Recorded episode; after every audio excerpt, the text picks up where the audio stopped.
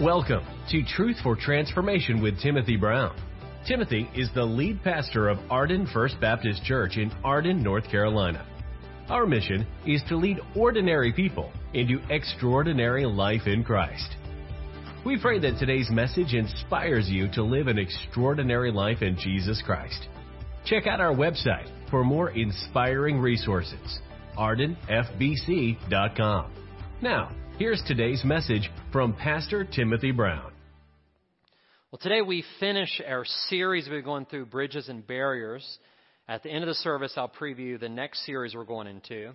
But during this series, we've taken you through Paul's second missionary journey as he is removing barriers and building bridges so that he can share the gospel. Today's message is called Next Level. And life, if you think about it, it's from going from one level, one level to the next. How many of you can remember preschool? Anybody here? We had one young person in the first service can remember. If you're below 18, you should remember preschool, right? I can remember bits and pieces of preschool.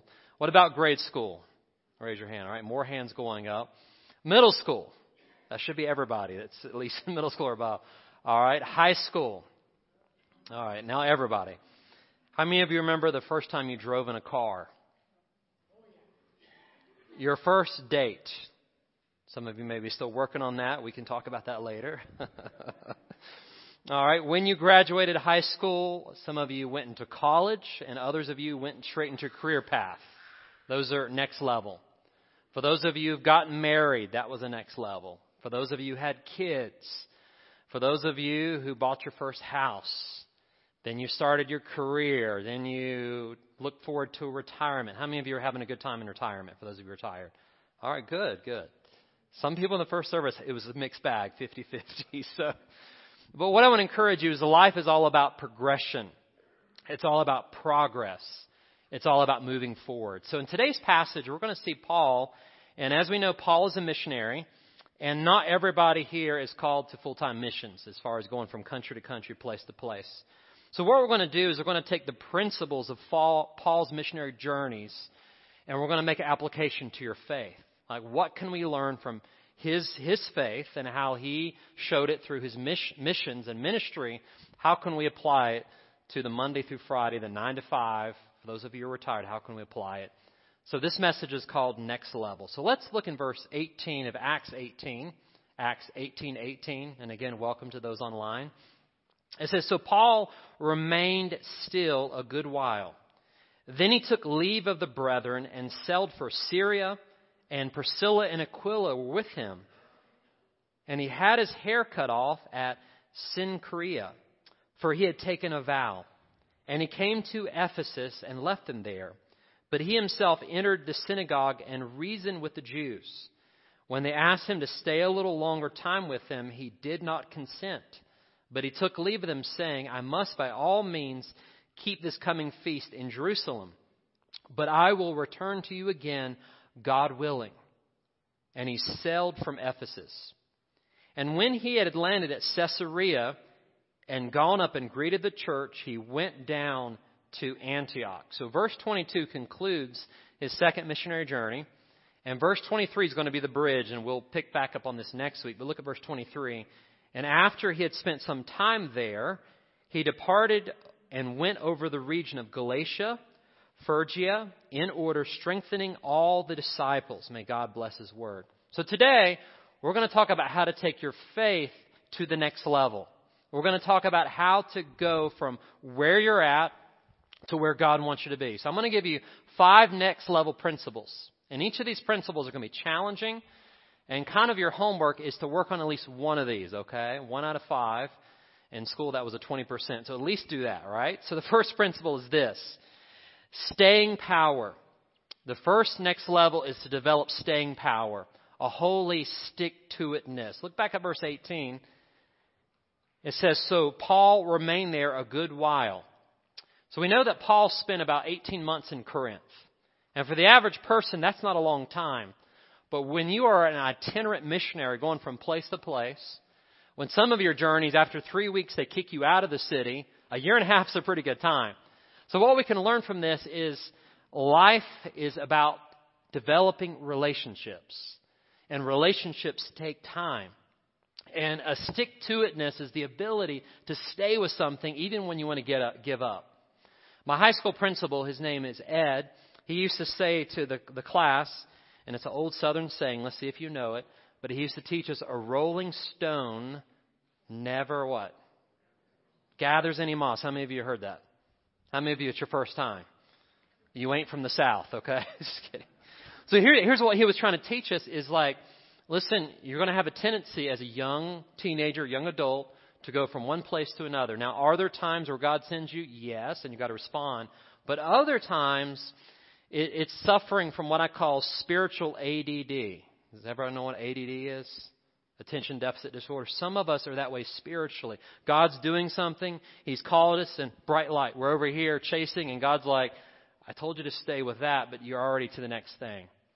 So what are some encouragement for those of us who struggle with spiritual ADD? How can we develop a holy stick to itness?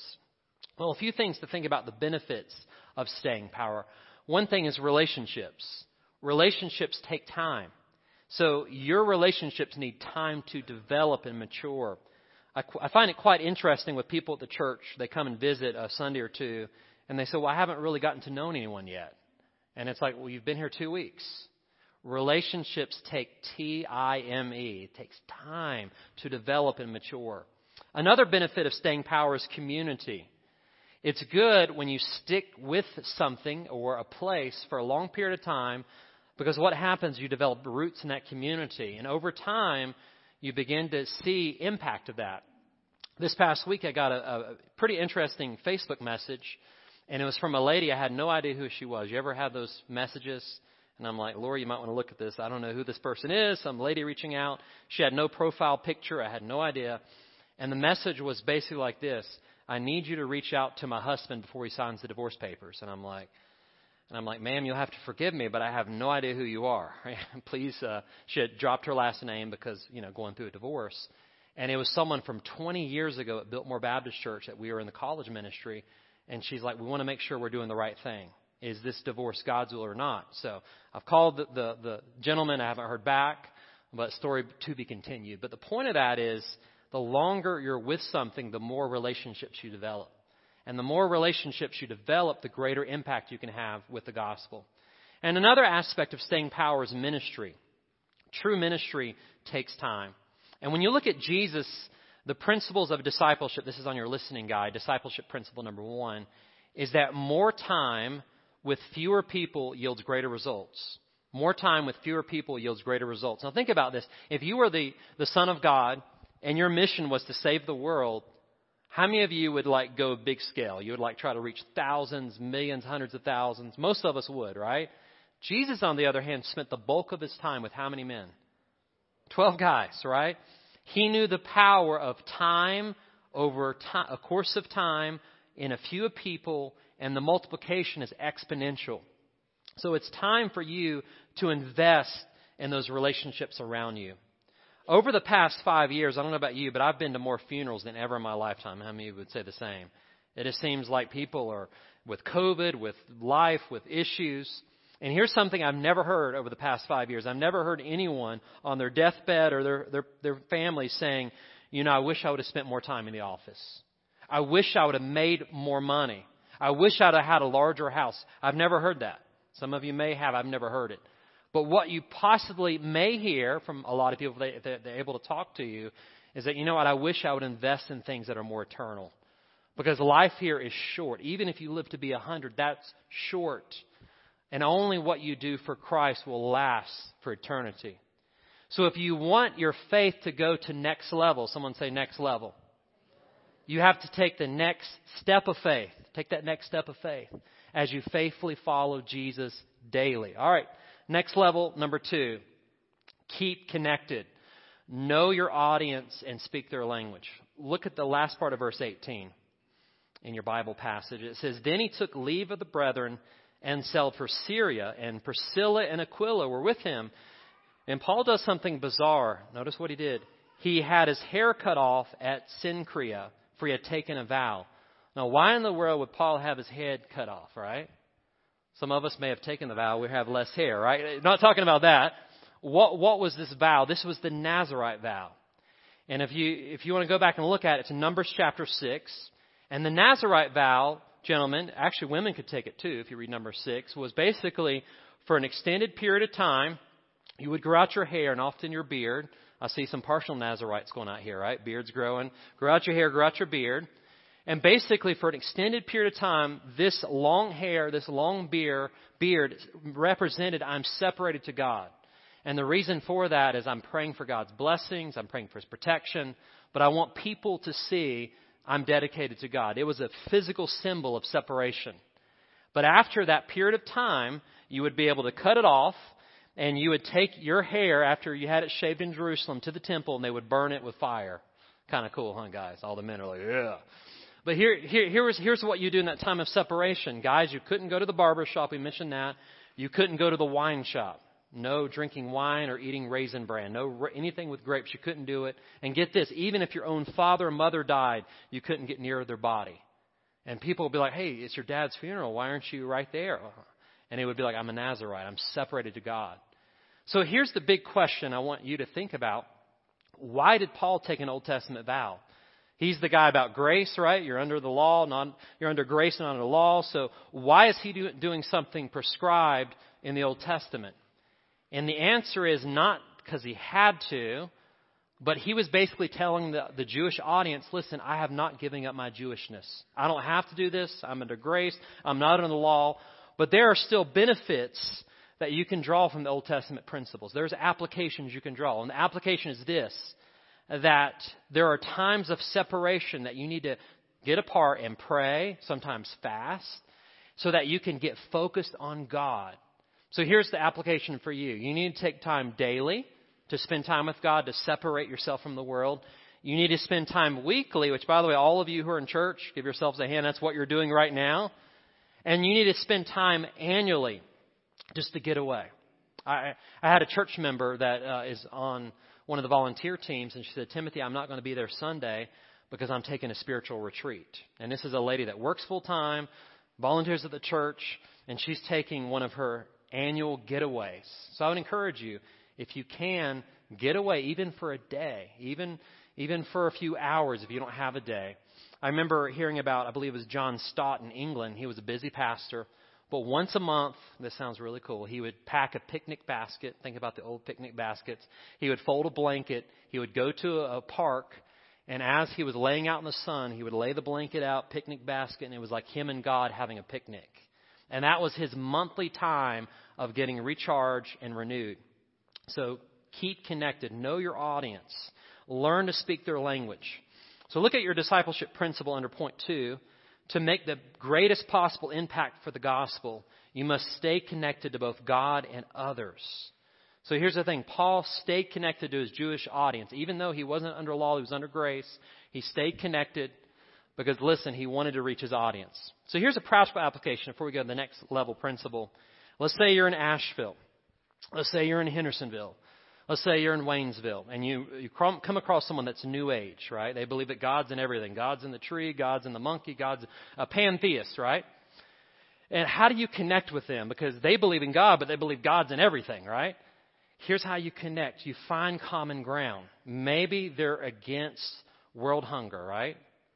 Aren't Christians against poverty? Aren't we here to help feed the poor, right? Jesus was all about the poor. So you find common ground, you get the yes, and as you find common ground, you ask the question, Can I tell you a little more about my faith? We agree on this. Can I tell you something that may be a little challenging?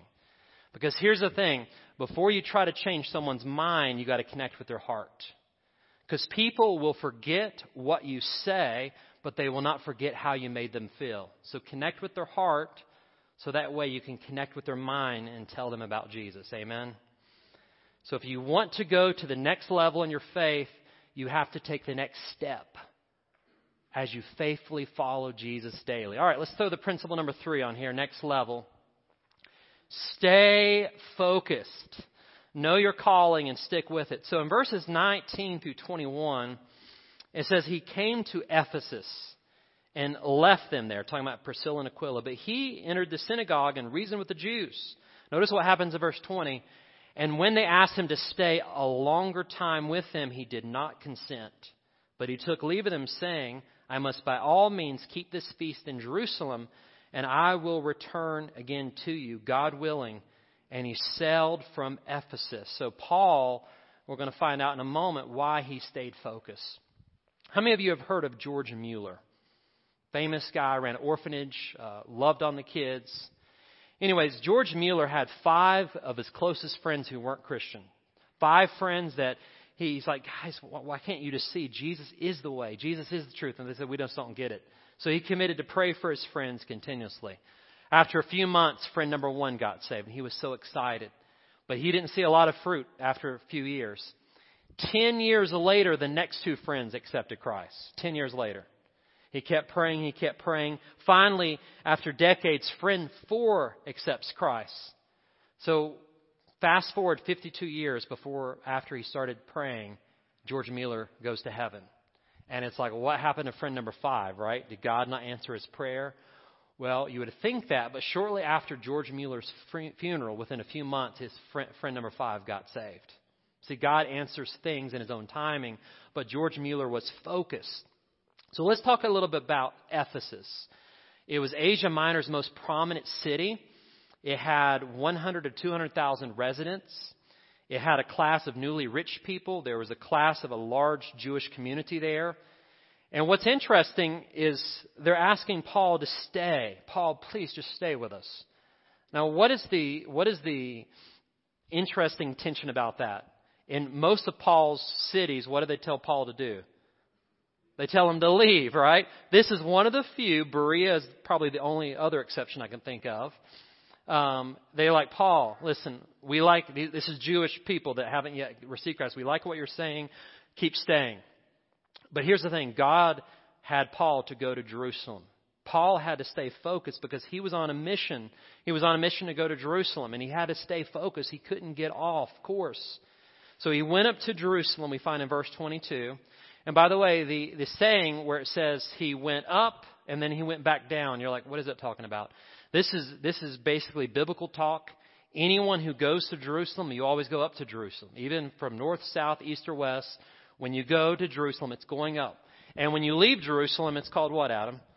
You're going down. And you're like, why is that? It's not directionally accurate sometimes. Well, it's because Jerusalem is the city of God. It's the centerpiece of God's redemptive work. So when you go to Jerusalem, you always go up. And when you leave Jerusalem, you always go down. Just a little side note there. So Paul took a trip of a couple hundred miles to Jerusalem to fill this vow of Nazarite. And what's interesting is they're like, Paul, please stay. And he said, no, but I want to come back if it's what? The Lord's will. And here's the phrase, the Lord's will. You ever heard anyone say, God willing, Lord willing? You're like, what is that? My grandfather used to say that. This is not religious talk. This is basically saying, God has my complete blessing. Not that He needs my blessing, but I am completely open to Him changing my plans. I'm planning to do this, but if God wants something different, differently, may God's will be done. That's why we say God's will, because you never know what's going to happen tomorrow. We may not be here tomorrow, right? So always remember if it's the Lord's will, we will live and do this or that. But there's a practical thing here. Has anybody studied emotional intelligence in the, the room? If you worked on a job, business, they, they're, they're big on emotional intelligence. There's a book called Emotional Intelligence 2.0. And basically, it's the, the idea of how to connect with people emotionally. And one tip that we can learn from Paul is learn how to say no nicely. Is anybody ever pressured you to make a decision and you had to say no, but didn't know how to say no? Maybe they wanted you to do something and you knew you couldn't. Look at how Paul says, No, I can't, but if it's God's will, I would like to return. You want to hear the rest of the story, as Paul Harvey used to said? Paul went on his way, but get this the church, he would eventually return to Ephesus and spend up to three years there, two to three years in Ephesus. So here's the cool thing God's no now is not always God's no later. So the church is like, please, please stay, Paul. No. But then it's yes later. So here's the thing. If you are asking God for something, now the disclaimer, this does not apply to sin issues. A sin is always a sin. God, should I leave my spouse for this younger or whatever? No. The answer is always no. All right? So just know that. If it's a sin issue, it's always no. But if it's a directional issue, God, should I start this business? God, should I do this? Sometimes God will say no now, but later it'll be yes. And the reason why He says no now is maybe you're not ready. Maybe the circumstances aren't ready. And you know what? In God's timing, His no now becomes His yes later. And that's why in Matthew, I believe it's 7 7, Jesus says, Ask and what? It'll be given to you. Seek and you'll find. Knock and the door shall be opened to you. The, the idea is keep on asking, keep on knocking, keep on seeking. Because God's no now is not always God's no forever. So remember that. So speaking of focus, before we go to the next principle, every year I pray that God would give me a theme for my life, my family, and the ministry here. And usually it's like, take this city. It's like, let's go, you know.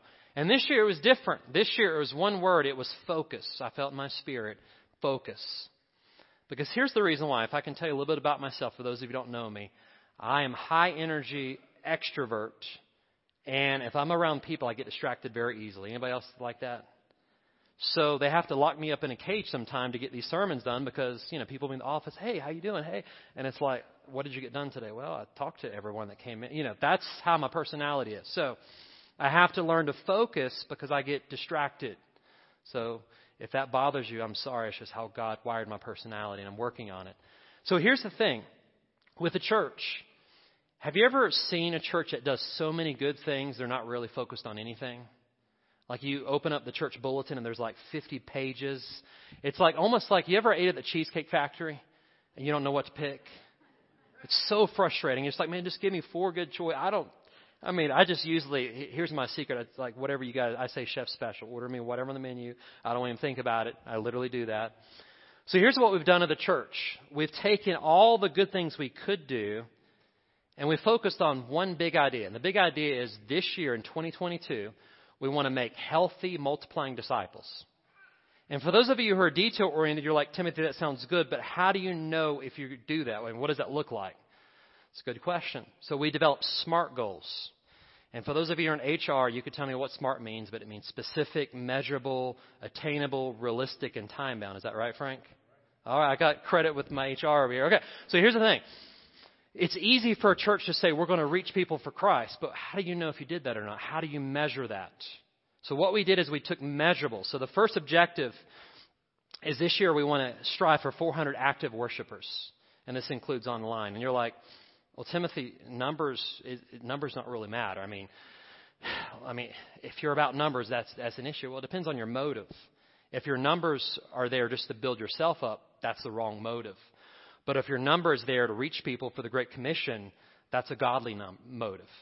Because every number counts. Every person counts. Every person matters to God. And by the way, when we read through the book of Acts, tell me if I'm wrong, but didn't they count 3,000 people getting saved? Two more thousand people getting saved? And didn't God write a book through Moses called the book of Numbers? So I love for the person to say, oh, that's, that's unspiritual account. Well, not according to the Bible. If you read the Bible, you're going to see people counting because every person counts. Every person matters to God. So right now, we're probably at 300 worshipers if you include online. So that would mean we'd reach an additional 100 people as we get the gospel out. All right, objective two, and we're talking about focus, what we're focused on this year, is 20, 20 dynamic missional Arden groups. And you're like, what is a missional Arden group? Well, it's like a small group that's on mission. And the goal is right now we probably have 14, 15 groups going. By the end of the year, we want to have at least 20. And you're like, what is a missional group? Well, it's not just a Bible study, but it's a Bible study with a purpose. It's us reaching out into the communities. It's us getting the gospel out. So by the end of the year, we're going to need to add a five or six more. And the reason why, if you've got 400 people worshiping, they've got to go to a group, right? Because if they're not in a group, they're not being discipled as they should. So that's our discipleship focus. All right? And the next objective is 200 people in Arden serve teams. And you're like, that's a lot of people serving. I know, it is. But here's the reason why we want people serving. If you're not serving, you're swerving. And God has made us all with a gift to build up the body. And I mentioned this a few months back, but I, you remember I asked the audience, for those of you here, how many of you have ever washed or waxed a rental car? And like nobody. Has anybody ever done that? Maybe one per, I, nobody, okay. Anyone online ever done that? And the reason why you don't wash or wax a rental car is why? you don't own it. Right? So here's what serving does it gives you ownership. This is not just your church, this is my church. And whenever I invest my time and talent, my heart's involved in something. So we're encouraging all of you, all everyone that calls Arden home, to find a serve team, find a group that you can serve. And finally, the fourth objective, you see how focused we're going to be, is a thousand gospel conversations. This is our missional focus. And I've been getting emails and reports, and people are saying, uh, you know, is this a gospel conversation if I mention the name of Jesus or whatever it may be? And I'm like, that's a start. Is it a gospel conversation if I invite someone to church? No, but that's a start. A gospel conversation is where you build common ground and you lead towards a goal. And the goal is to find out where they're at with Jesus. Some people will say, I have been saved, and you had a gospel conversation, it's good. Some will say, No, tell me more. So the goal of a gospel conversation is to lead people toward either finding out they've made a decision to follow Christ or leading them into a decision. So we have two Wednesday nights coming up in March, and that's in your listening guide. We're going to have training. Some of you are like, I don't know how to do it, and that's okay. That's why we're going to have training. So look at those Wednesday nights. I believe it's March the 9th and 16th, if I'm remembering correctly. We're going to have an hour and a half sessions on how to share your faith. So here's the thing if you stick to your calling, this is what we feel called as a church. That we want to be involved in worship, that we want to be involved in small group community, that we want to serve, that we want to share our faith. These four things, it helps you. If you can stick to your calling, it will help you not to fall. It will help you to stay focused. Paul's like, listen, people Ephesus, I love you, but I've got to go to Jerusalem. I've got to focus. So here's the principle I want you guys to draw, even practically. You're going to have to learn to say no to some really good opportunities and to some really good people. Because if you say yes to every good thing, you're going to have to say no to some great things over here. So it's the power of, someone say, focus. Anybody else struggle with spiritual ADD like me sometimes? All right, good. I'm not. And this is the prescription. It's no pill you swallow. It's find a purpose, find focus. All right. So if you want your faith to go to the next level, You've got to take the next step of faith as you faithfully follow Jesus. All right, someone say next level. We're on number four. Let's throw that up. Return home, the power of community. Look at verse 22. Such a powerful verse. And when he had landed at Caesarea and had gone up, when you go up, that means he went to where? Jerusalem. Good job. And then he greeted the church. He went down to Antioch. Now, what's significant about Antioch? Someone tell me. Why is Antioch so important to Paul? It's his home church, right? So here's what's so humorous to me. I have so many family, good friends, and they'll say something like, you know, I don't really need a church. I'm part of the capital C church. And that's almost like saying, you know, I'm a professional football player. Well, who's your team? Oh, I play, you know, what is the quarterback? Uh, what is that? Chair quarterback? What do they call that? Armchair quarterback. Yeah, it's like you watch on TV, but does that make you part of the team? So here's the thing. When you're part of a church, the Bible calls us a body. You know, I haven't met anyone yet, a husband and wife, that has all the gifts of the Spirit within themselves. So if someone say, we're a church, so you're saying that you have all the gifts mentioned in Scripture just among the two of you? it's like, and the other aspect is the one another's of the Bible. How are you going to do the one another's of the Bible just when you and your spouse or your family? It takes a church to fulfill the one another's. And then you read the New Testament, you have the meeting of homes, that's part of it, but they also met in a large group. They met in the temple. So you don't have a New Testament Christianity that doesn't have a gathering together of believers. In fact, the author of Hebrews said, Do not forsake the assembling of yourselves together, as some are in the habit of doing. And what the author of Hebrews mentions is that going to church is like a habit, and it's easy to fall out of the habit. So if you have family or friends that during COVID they got out of the habit, politely encourage them to get back into the habit because it's easy to form. So think about Paul's second missionary journey. He was gone for about three years. And all of a sudden he comes home to Antioch. Can you imagine all the believers that are going to encourage him? All, all the people that said, Paul, welcome home. So this is my invitation to you. If you don't have a home church, if you're not a member of a church, we want to say, welcome home. This is a place where you can be connected Because there is no such thing as a spiritual orphan in the body of Christ. Every member needs to be part of a family, a local family, a local body. So that's my shameless plug on starting point. This Wednesday, we have our membership class at 6 o'clock. If you're not a member, come. Let us know you're coming so we can feed you because Amy's going to order some good food this week. So just FYI, shameless plug. So return home. If you want to go to the next level, you have to take the next step of faith as you faithfully follow Jesus. All right, someone say next level. Number five, and we close with this keep building. Disciples are developed daily, not in a day. So notice verse 23. This is Luke. Paul's finished his second missionary journey. He's previewing the third, what happened. After he had spent some time there, he departed and went over the region of Galatia and Phrygia in order strengthening all the disciples.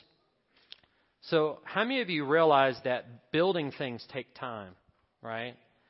Construction projects take time. How many of you have ever been frustrated building a new house before? All of you are like, the stress is already rising. What about a life? I'm going to give you some examples to, to kind of show you that progress takes time. So, Winston Churchill, you know about him now through history, but did you know that when he was growing up, his father thought that he was so dull that he would be incapable of earning a living in England. He's like, I don't, son, I don't think you can get a job when you grow up. I just, you don't have the, the intelligence. That's Winston Churchill, all right? G.K. Chester, Chesterton, the English writer, look at this. Even though G.K. was a phenomenal writer, he could not read until he was eight years old. So if you've gotten a bad report about your child or grandchild, they got some kind of learning disability, think about G.K.'s story. He couldn't read until he's eight. He became a famous writer. That's encouraging someone. Thomas Edison. You know about his inventions, but did you know his first teacher thought that he was not smart at all? And his father convinced him that he was stupid. That's Thomas Edison's dad. All right, I saved the best for last. Albert Einstein. Did you know that his father and his mother, they both felt that, that he was slow at learning. They thought he was dull. He performed so badly in all of his high school courses except math that, listen, listen to this, he had a teacher that encouraged him to drop out of school, Albert Einstein. And I got a postscript. Can't tell you who it is, but someone came up to me after the first service. I can't use their name, but they said, Timothy, I had a 1.9 GPA in high school. And guess what? I have my doctorate degree. so here's the thing don't ever discount anyone, don't ever discredit. So what you see Paul is he goes back, he keeps going back to all these places to develop disciples. Why would he do that? Because the disciples are developed daily, but not in a day.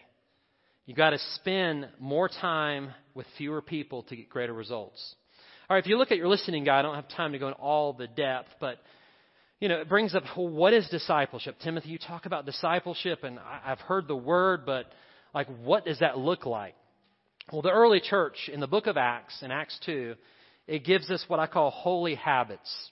And these are habits. It's easy to get in a habit, it's easy to get out of a habit. These are habits that you develop. The first one is daily Bible reading. This is something I get on my kids all the time. As they're getting ready to go to school, I'll be like, Did you read your Bible today? It's tough being a preacher's kid, I'm, I'm just telling you. Some of you are like, Yeah, I could see that. Did you read your Bible? No, Dad. Well, it's not legalism, but listen, would you go a day without food? Well, no. Why would you go a day without God's Word? So much better than food. So, Bible study, get in the habit, prayer, talking with God. Now, some of you may be so busy, you're like, I just don't have time. I understand, but it's about time management, it's about prior, priorities. So, prioritize God, put Him first and center. So, take the first five minutes of each day. If all you got is five minutes, read a verse and pray. Just start there. And what will happen is it will whet your appetite for more. It will, you will develop a hunger for more. The third holy habit is community. A lot of you are good at Bible study and prayer, but you're out of community. And what we have learned at Arden and what it's been right there in Scripture is that we learn better in circles than in rows.